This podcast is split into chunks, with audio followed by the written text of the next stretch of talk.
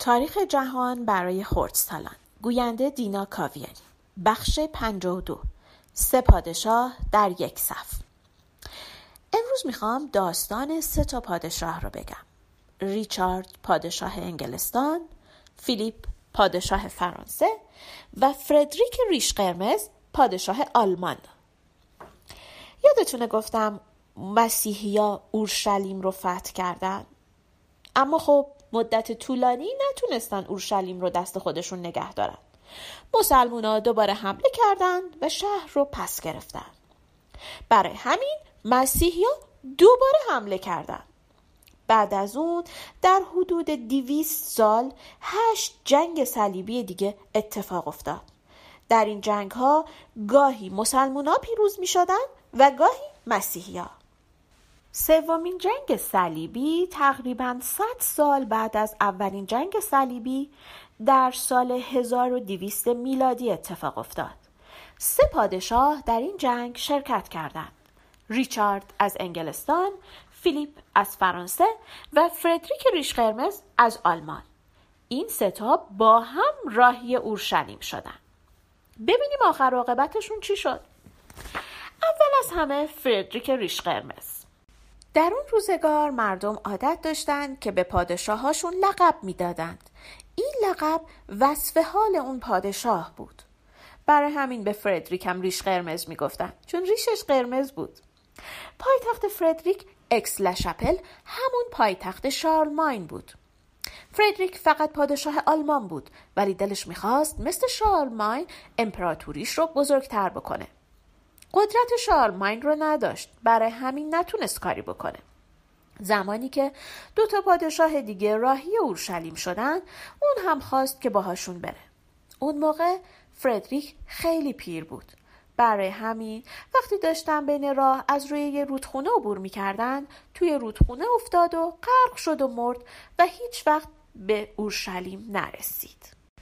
فیلیپ پادشاه فرانسه خیلی به ریچارد پادشاه انگلستان حسادت میکرد، چون مردم ریچارد رو خیلی دوست داشتن. همه لشکریون صلیبیون هم اونو خیلی دوست داشتن. برای همین از جنگ منصرف شد و به فرانسه برگشت. این هم از فیلیپ. تنها پادشاهی که جنگ رو دنبال کرد ریچارد بود.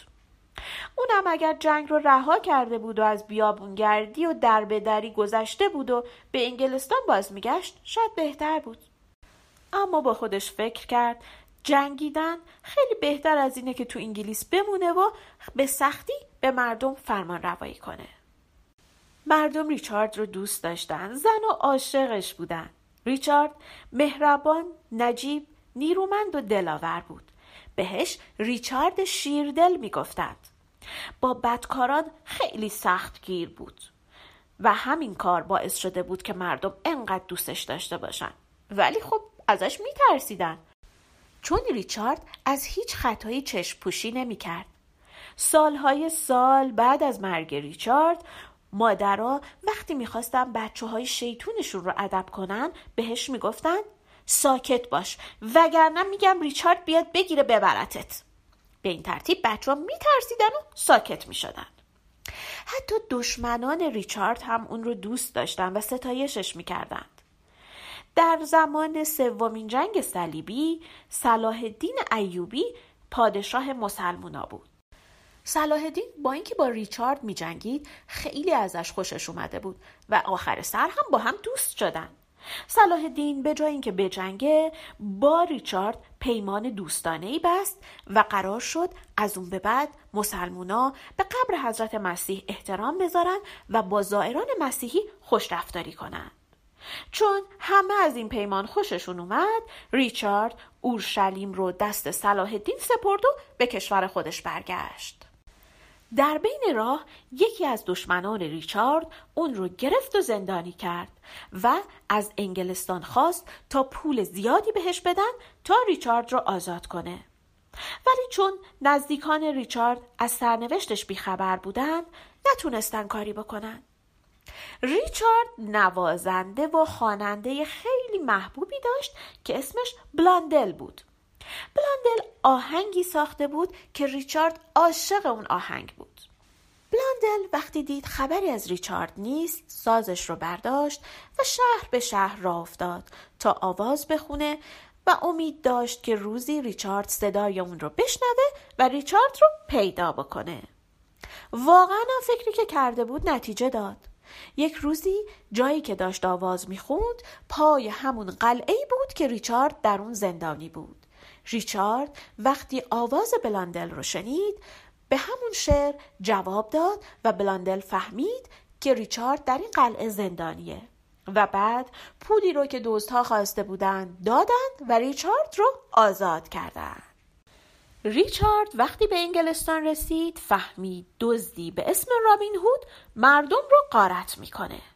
برای همین تصمیم گرفت که لباس راهب‌ها رو بپوشه و خودش رو در مسیر رابینهود قرار بده تا رابینهود اون رو اسیر کنه و به این ترتیب بتونه با رابینهود بجنگه و اونو شکست بده. ولی وقتی که اسیر رابینهود شد دید رابینهود چه آدم خوبیه. رابینهود از ستمکارا و کسایی که مال مردم رو گرفته بودن دزدی میکرد و پول رو میآمد به فقرا میداد. ریچارد از این کار رابینهود خیلی خوشش اومد و کاری به کار رابینهود نداشت. نقش روی سپر ریچارد 3 شیر بود که یکیش بالای سر اون 2 تای دیگه وایستاده بود. هنوز هم این نقش بخشی از علامت خاندان سلطنتی انگلستانه. بعد از 3 جنگ صلیبی در سال 1212 میلادی یک جنگ صلیبی دیگه هم روی داد که فقط بچه‌ها تو شرکت کرده بودن. به همین خاطر بهش جنگ صلیبی کودکان میگن. رهبر این بچه‌ها یک پسر 12 ساله فرانسوی به اسم استفان بود. بچه‌ها از سراسر فرانسه خونه و خانواده‌شون رو ول کردن و دنبال استفان راه افتادن تا کناره دریای مدیترانه رسیدن. اونها فکر می‌کردند همونطور که خداوند دریا رو به روی حضرت موسی باز کرد، به روی اونها هم باز خواهد کرد. ولی خب همچین اتفاقی نیفتاد. عده‌ای دریانورد داوطلب شدند که بچه‌ها رو به اون طرف مدیترانه به اورشلیم برسونن. اما این دریانوردا آدمای خوبی نبودن. یه سری دزد دریایی بودن. همین که بچه‌ها سوار کشتی شدن، یک راست بچه‌ها رو پیش مسلمونا بردن و به مسلمونا فروختند.